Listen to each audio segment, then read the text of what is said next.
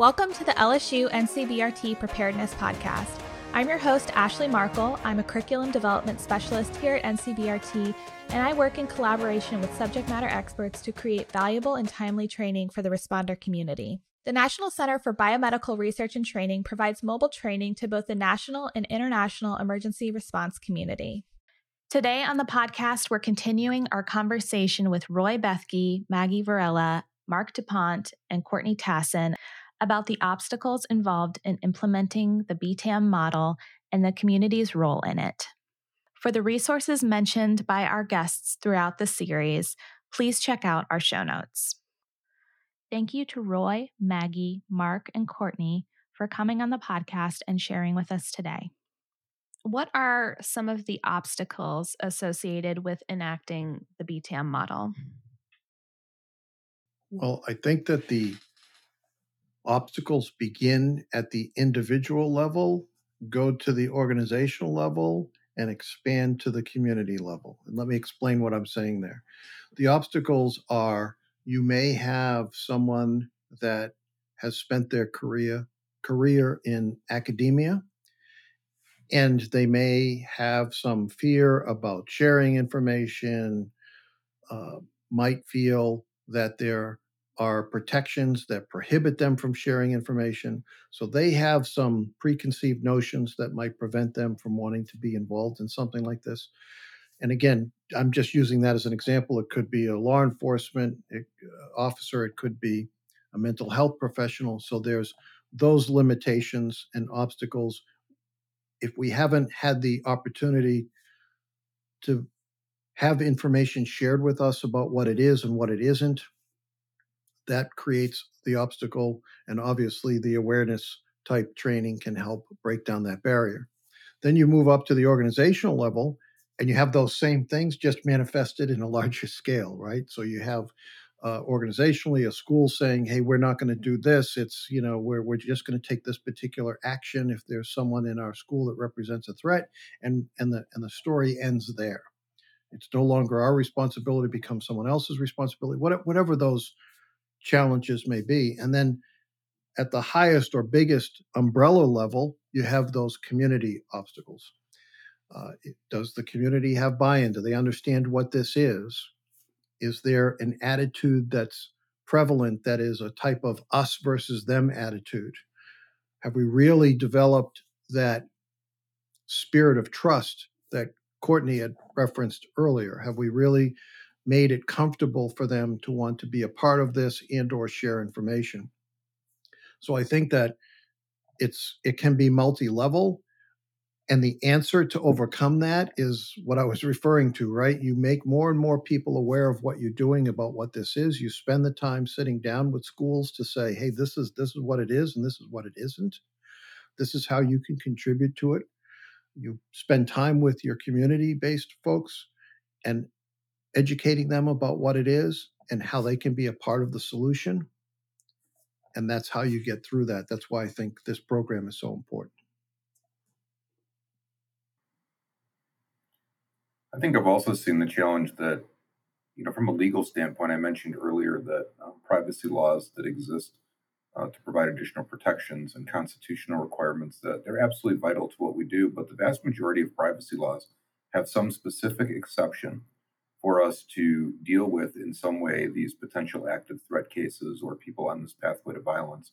And I've seen behavioral threat assessment management teams go to their general legal counsel or the the you know bosses at their organization, whoever's in a leadership position, and, and out of fear, them not understanding the requirements and what's permitted uh, under those exceptions. And, and I think a really important part of behavioral threat assessment management is to have legal advice from someone who actually understands what the law is and how the law relates and how we use um, information to protect people.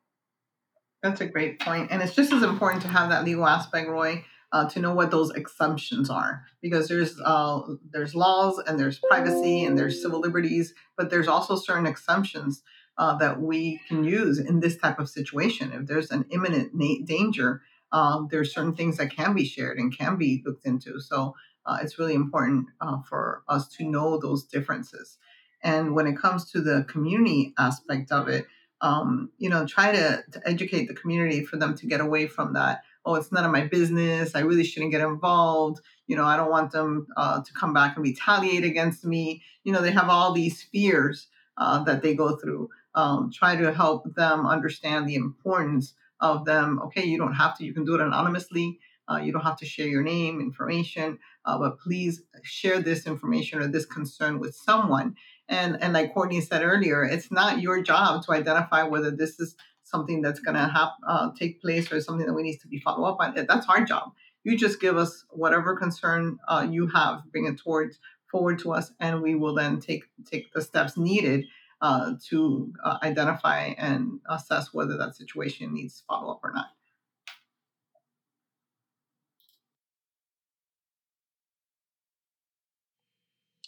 I think something too that can often be really difficult, especially with a multidisciplinary team, is just the clashing of viewpoints. I will say mental health professionals and police officers don't always have the you know most aligned views on things, which can be great, but can also be challenging. So, you know, we've we've encountered things in the past where, you know, not my officer signed to the program, but a patrol officer is like, no, we're just gonna arrest him, it's fine. And it's like, wait, wait, wait, like give us a chance to try some supportive measures. So sometimes there's disconnect within the teams, but also it's really important to establish roles really early on and have a very clear understanding of scope for each role. Um, because without that, without a clear understanding of, okay, who does what and when, it's too many people trying to do too many different things. And things get lost, things get, you know, slipped through the cracks. So that was probably the most difficult thing about setting up a threat assessment team with my program, in addition to community buy in. I think threat assessment is kind of negatively connotated often. People think that it is very punitive sounding, which it is kind of a scary term. Um, same with risk assessment. We just see a lot of, you know, just negative connotations associated with that. We have parents who are like, What do you mean you're doing a threat assessment on my child? And it just sounds much scarier than it really is. So recently I was having some conversations with people, you know, in different countries talking to them about their language that they use. And they're having the same problem of wanting to find maybe a softer language to use in certain settings. Um, so I think the community buy-in piece can be difficult just for many reasons, depending on what situation, what environment you're in with this program. But honestly, just because of the vernacular.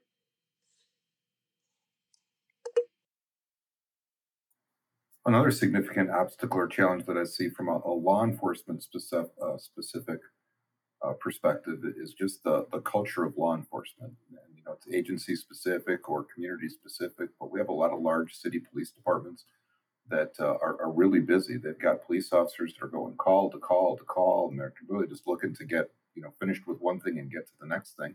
And sometimes uh, because they're not properly trained uh, and familiar with all these different processes, they sometimes can overlook some of the challenges. The same is true in rural organizations that don't have the training or the experience. And we've certainly seen some targeted violence attacks uh, recently in some very rural communities. And, you know, if you look at some of those case studies, frequently there were some type of warning behavior or leakage, which I know we're going to talk about, uh, that probably could have indicated if we could have got the, a behavioral threat assessment management plan in place we may have prevented that from taking place. So I think uh, the law enforcement culture needs to change. I think as a law enforcement profession, we need a lot more training and education about uh, what behavioral threat assessment management is and how to implement those processes.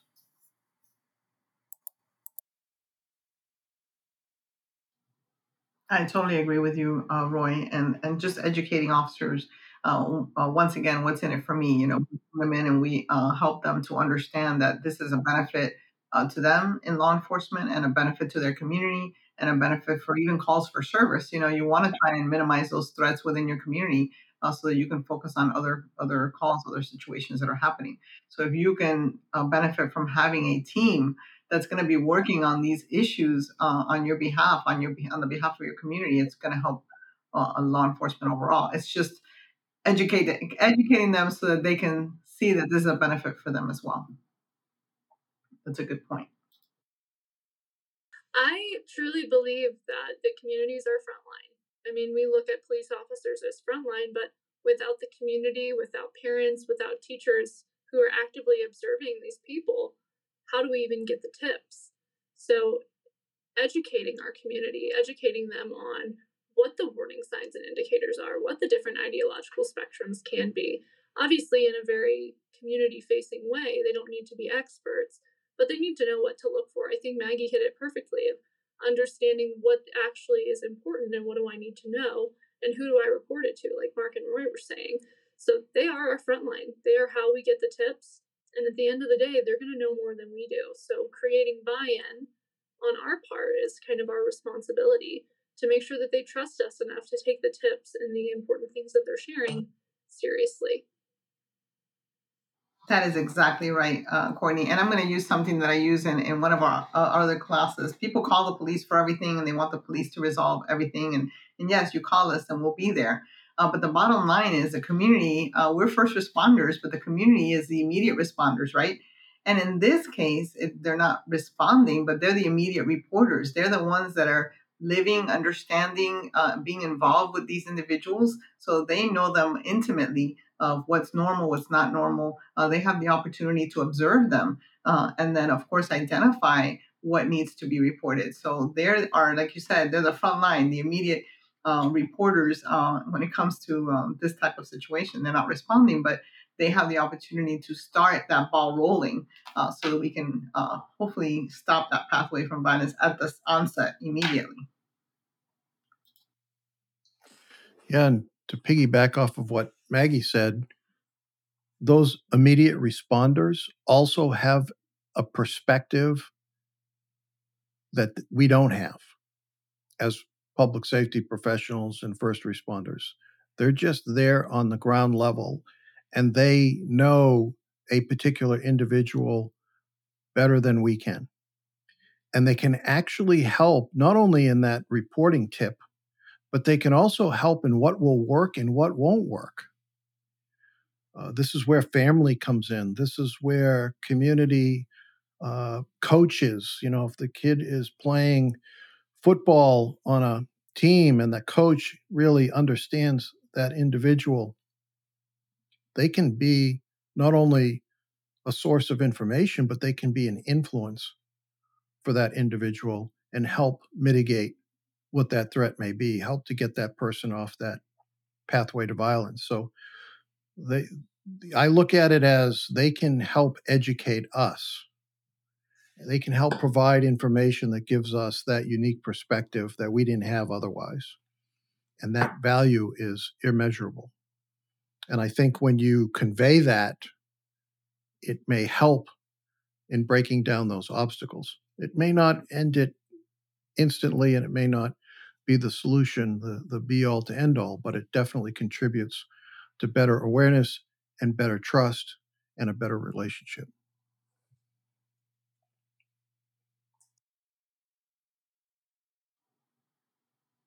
And uh, one other obstacle that I, that I see, like you said, Mark, when we bring the community, they're really ground zero, right? They know a lot more about that individual than we will ever know. Um, however, uh, they're also concerned if their family or their friends or their coworkers, they're concerned about, you know, is this person going to get in trouble? Are they going to end up in jail?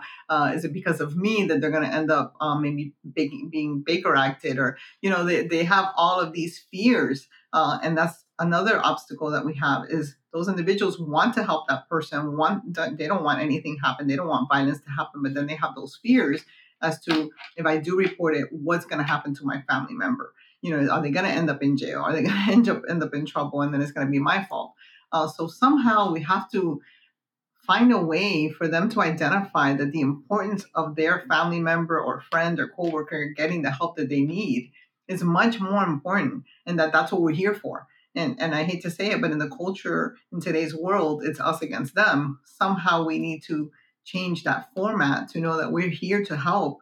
Uh, where it's not that saying that oh we're here from from the government and I'm here to help. You know, in this case, it's real. In this case, we really are here to help because it's it's helping us as a community to affect change so that an incident doesn't occur, a tragedy doesn't occur in our own community. It's just how do we do that? How do we get to the community and help them to understand that? that's a big challenge.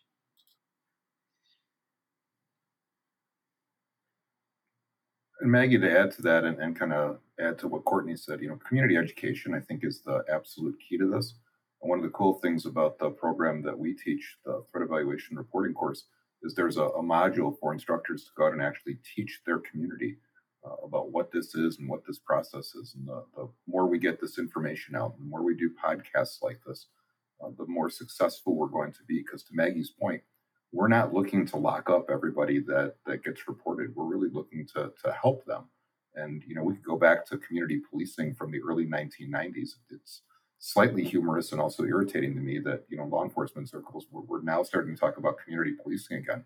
It's not a new concept, but this really is what community policing is about. This is about police officers and people engaging with their communities to help their communities. The problem is from a law enforcement perspective specifically is we got away from that for a whole variety of reasons in part because it's difficult to measure success um, what does success look like? How do you you know there's no tick boxes there's no x's or y's at the end of a spreadsheet. Uh, this is about building relationships which is a, a, much more subjective measure of success than objective. And maggie i think you touched on it perfect too but also a reason people don't report is they're worried about retaliation or they're worried that they'll get in trouble too. Just adding the fear of not only the subject of the con- of concern but also the initial reporting party's fear of safety as well. And also stigmatization is huge just across the board. And oftentimes we talk about the danger of rapport um, when working with schools. Often I find that the schools have seen these kids from the time they were in kindergarten all the way up to, you know, 12th grade, even sometimes. And they're so clouded by the rapport that they've built with a student and with their family over the years that they can't objectively see the threatening behavior. You hear things like, oh, that's just how they joke around, that's just who so and so is. And we see that with their peers as well. Of sometimes when you're with someone all the time, it's hard to see changes, especially if they're not drastic changes, if they're more incremental. That's an excellent uh, point, uh, Courtney. It's true. And it happens with the family members too. You know, not my kid, my child would never do anything like that. You know, how many times do we hear that? that happen and, and it's absolutely true you know no one wants to believe that their child, child or their family member or their spouse or, or whatever the person may be uh, would be willing to get into a violent uh, situation. And once again, like I think all of us have kind of reiterated that. I think that educating the community is really key to all of this. Uh, and and as Roy was saying, I think we got away from community policing, Roy, because it's not easy. It's not an easy concept to build a relationship with your community and to keep them engaged and to ha- and to build that trust. So it's it's a hard process. That's a continuous process. Uh, I think it's critical, to be honest with you, especially in today's world, and especially when it comes to these situations we want them to trust us. We want to, to let them know what are what are some indicators that if you see them you really need to report them and nothing else to protect your family member your friend or whoever it is that that the individual is. So that education um, uh, aspect of it i think is going to be critical for us to get over any of these obstacles.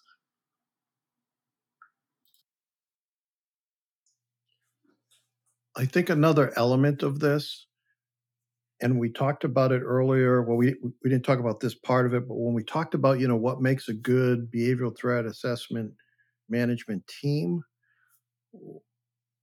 an element of that carries forward to including and overcoming some of these things that we're talking about related to the community, and that's the element of creativity. Each community is different there is no way we can say that what goes on in West Palm Beach, Florida, where I live, is the same as what's going on in Illinois, where Roy is, or Seattle or Los Angeles. You know those those, and going back to the point Roy made earlier, those rural communities versus those urban areas. So we we need to be a little bit creative about how we not only approach the model but also who we include and how we connect with those groups. And again, we're on the ground there in each one of those communities. What what is unique about this particular group that we're trying to connect with to develop that relationship with? How can we be creative about how we how we do that? The other element is being flexible.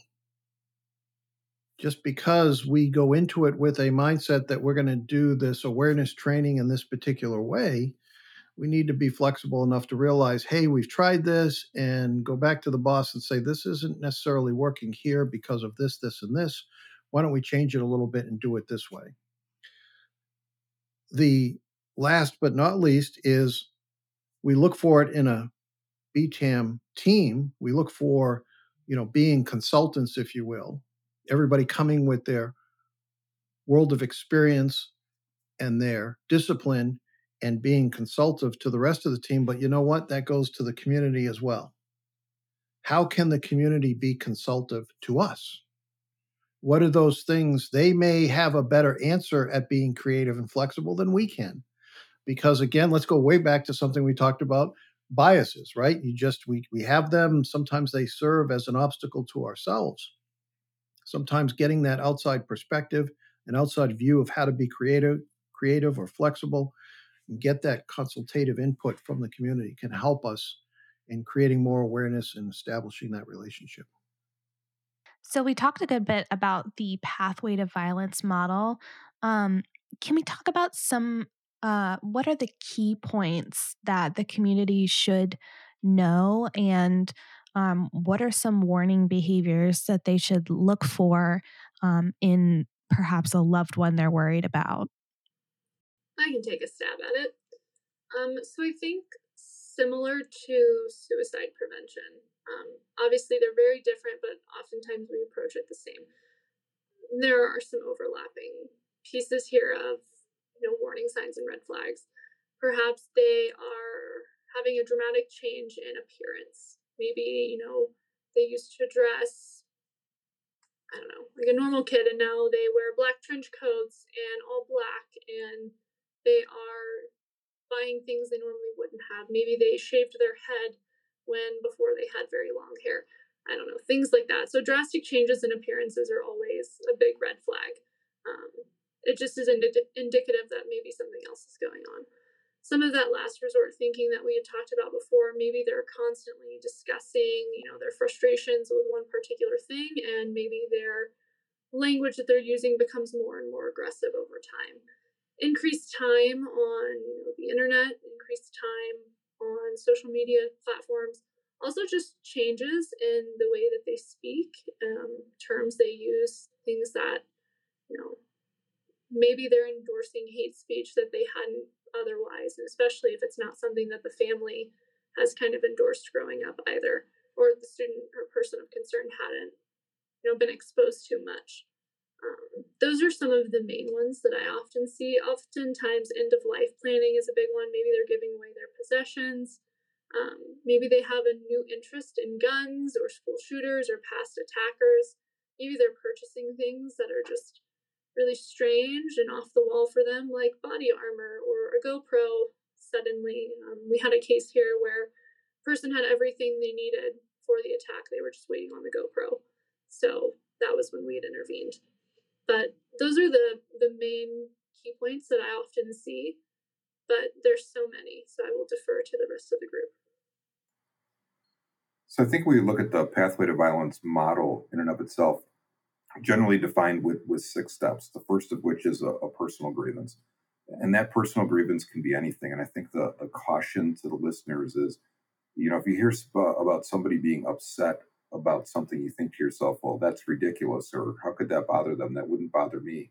Personal grievances are exactly that. They're personal. So for whatever reason, this is something that that sets them off and starts them down this pathway. The second uh, is ideation. Courtney, just from your experience, because uh, you have a lot more experience, help me help our listeners better understand what ideation refers to. Ideation, when you kind of look at it in a base term, is just the thought of something. So, someone who has suicidal ideation thinks of attempting suicide. Someone who has homicidal ideation attempt or is thinking of attempting homicide or killing others.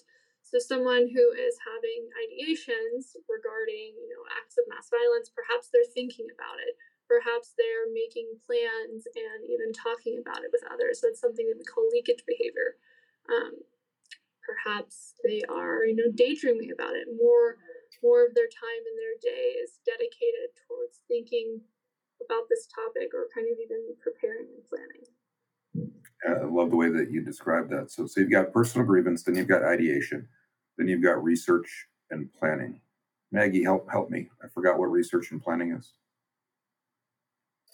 Basically, they start doing all this information gathering, right? They start gathering as to uh, they look at past attacks that have occurred. Uh, they look at uh, they start doing some uh, pre-operational activities, such as like if for example, there's some cases that we've had that they actually went to the cafeteria, they counted which time of the day they had the most amount of students in the cafeteria, so they knew that they had more bang for their buck if they did plan it.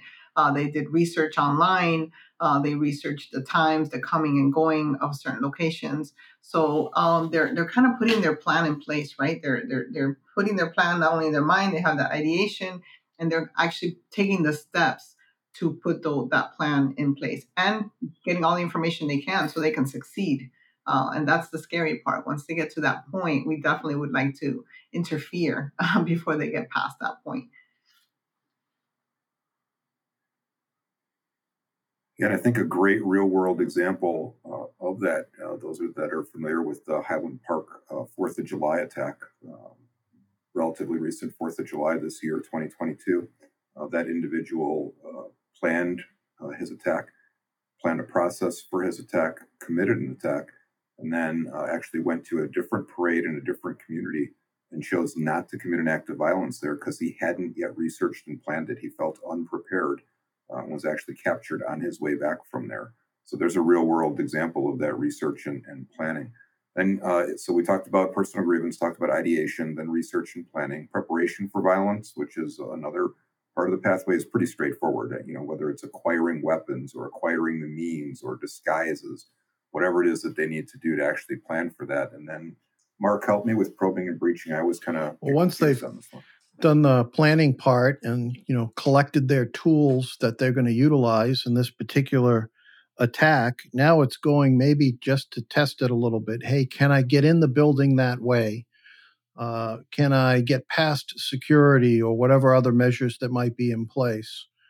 Uh, can I carry what I plan on carrying without being noticed and things like that? So, this is where I'm kind of going through a dry run, if you will, to see if I can ultimately execute the attack the way I've planned it. And then the last part, the last um, step, if you will, in this pathway is the actual attack itself. And obviously, if we've gotten to the attack and they've committed an attack, we're, we're too late. But uh, an important point is it's possible to intervene anywhere on this pathway with the exception of the attack. You could stop the attack right before it happens, but once the attack happens, uh, you're in trouble. So you could intervene with the personal grievance or the ideation or the research and planning, preparation for violence, or probing and breaching. And, and you know, our goal is to ultimately get people off the pathway to violence but at very least, let's stop them and let's move them back down the pathway so we can get them off the pathway to violence. Um, those are just some things to think about for our listeners. That those are all great points, and I'm glad you used that example, Roy, because each one of those gives us an opportunity for something to someone to observe some kind of behavior that's not normal for this person. Uh, like Courtney was saying, maybe they start dressing differently. Maybe they're in the computer all day long uh, trying to do research when before maybe they were an active individual outside and all of a sudden they're isolated uh, and they're on the computer all along or they're purchasing several making several kind of purchases uh, that they normally wouldn't do. So each one of these these steps um, not only can identify that listen there's something out of the norm here. Let's let's at least talk to this person. If it's a family member at least talk to them try to get some some information some idea of what's happening in their head or in their life. Um, but um, it's a great opportunity to hopefully intervene and, and try and stop that pathway from continuing. One of the great elements of that, and both Roy and Maggie have suggested it, it's what uh, we called in the training that I did in my previous life anomaly detection, right? And who can detect an anomaly? It's the people that are closest to the individual. It's the parents, it's the teacher, it's the football coach, it's the pastor in the church. They're the ones that can detect that anomaly, that warning behavior that Courtney outlined. They can also be sensitive to the stressor that might have triggered that grievance, right? Whether it be a um, a life based event that happens, loss of a loved one, separation from a loved one, financial, you know, lost a job, lost a home, um, new assignment that they're not comfortable with. I mean, there there could be many things that to that individual are stressors and or trigger and just being aware of that will allow you to easily identify the subsequent anomaly since this individual lost their job they're starting to do the things the they're starting to give evidence of those warning behaviors that Courtney mentioned but I, as the again the parent, the spouse, the football coach, might be able to identify that earlier than anybody else. And now the real key is who do I tell? How do I do I make aware of what this is? Which goes all the way back to making sure my community is aware of what we have available through our behavioral threat assessment model.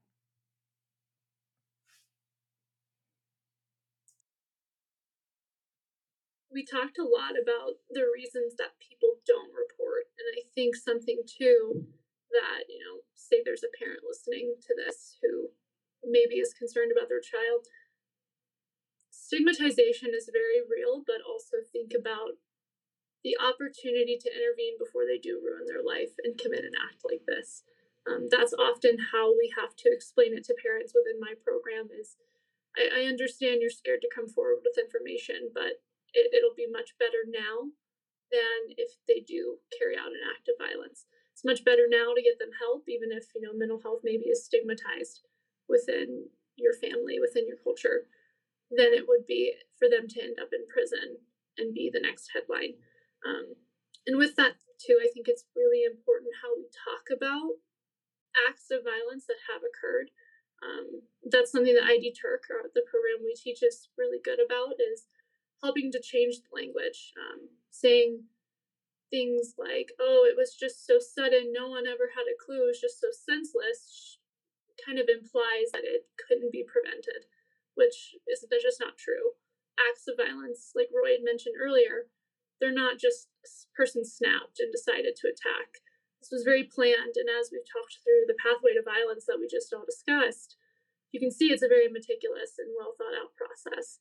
These aren't just senseless acts of violence. They feel senseless because we can't make sense of them. But to that person, it did make sense and it was a full planned attack. So, changing the way we speak about unfortunate acts that have occurred is really important too. That's a really good point, Courtney. And as we've known historically, um, how often have these tragic incidents happen? And after the fact, once again, all these telltale signs were there um, and people saw these indicators and unfortunately either were fearful of reporting them or didn't think they were important enough to report uh, or each of them had their own reasons as to why they didn't. Um, but in every single case that we look at almost every single case when you look back uh, hindsight is 2020 uh, and we're trying to get and, and that that's a great point that you made. Uh, when we talk to the community that's one thing that we really think is important to relay. I'd rather know that my child needs help now than be the parent of a child or an adult or a family member of an adult that went out and, and tragically killed innocent people. Uh, I prefer that any time of the day, right? So, yes, let's try and get whatever we can to help these individuals, help your family members before they not only ruin their own lives, but ruin so many other countless lives.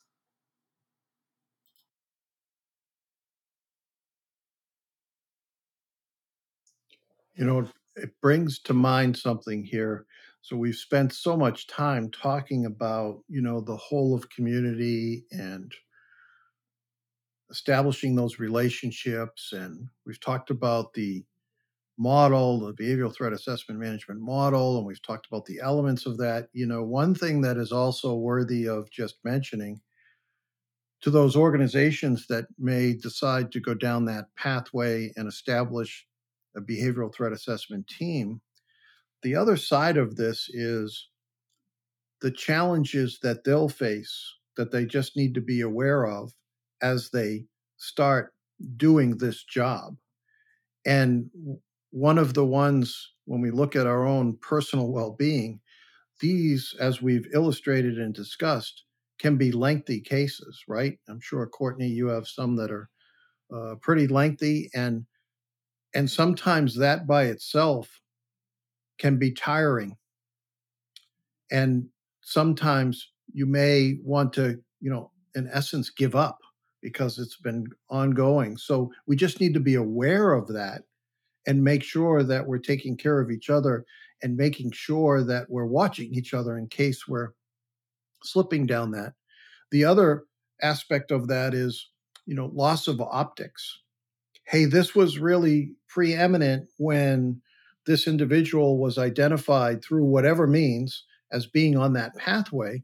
But as time has evolved, this individual isn't on the worldwide radar screen. He or she is on our radar screen, but everybody's kind of forgotten about that. And so you lose kind of perspective. It's no longer a priority in the grand scheme of things from how people are looking outside. We know internally, of course, it is.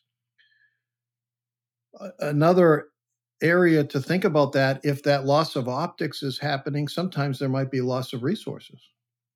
So, as a behavioral threat assessment team, you know, I have four people assigned to me in my police department or my educational institution or healthcare facility.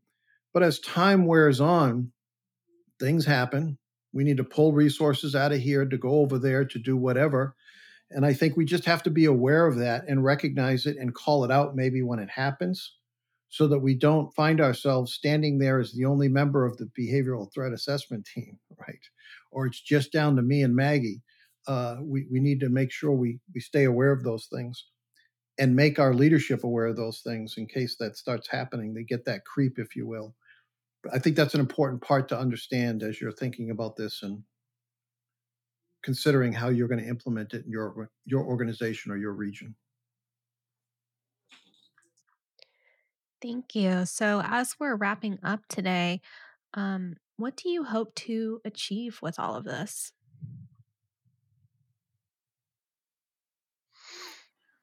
I'm happy to start. I think, as we've talked about, um, the community, I think, is our most important resource. And the more education we can do for people about these processes and about the fact that, that a system like behavioral threat assessment management uh, exists and frankly that it works, the better off and the more successful we're going to be. As I think all the, the panelists have mentioned, you know, the community really is our first set of eyes out there. If we're waiting for law enforcement or teachers or somebody else to observe it, the reality is we're probably already behind the curve and we're chasing. So if we can get that information early from the community, and that the community understands that this isn't a criminal process, you know, it, it has maybe that stigma or that connotation, but it's absolutely not true. The vast majority, uh, statistically, of behavioral threat assessment management plans end up in no criminal charges, no criminal uh, uh, anything really, and, and, are able to to prevent and help people and get people back on the right track. As you know, we talked about community oriented policing. This is kind of what that is, and we need to get back there, and we need to be responsible for each other and for our communities just to piggyback on that, Roy, I, I agree with you. I think that um, prevention, prevention, prevention uh, is really our goal here uh, when we do any of these behavioral threat assessments. But I look at uh, behavioral threat assessment as a win-win, right? When you when you're doing a criminal investigation or you're arresting someone, it's really not a win. Yes, uh, the victims have been victimized. Um, they're not really getting back what they whatever it is that they lost. The criminal's going to jail, but it's really not a win-win. No one's winning in this situation, right? Other than getting that person off the street. To answer that question, Ashley, what do you hope to achieve with this? I hope that every city, every town, every region has established behavioral threat assessment management teams in the not too distant future. And I hope that the outcome is that we've prevented events from happening. That's the end game here. That's why I think this is no, there's nothing more important as it relates to our country as this initiative. And the more people we get involved, the more from parent to law enforcement officer and all everybody in between, the more we involve, the more likely we are to be effective in our effort. Thank you to Roy, Maggie, Mark, and Courtney for coming on the podcast to share their knowledge with us today. If you have any questions or topic suggestions for future episodes, please send us an email at podcast at ncbrt.lsu.edu. Make sure you subscribe to the LSU NCBRT Preparedness Podcast wherever you listen to podcasts, and we'll see you again next time.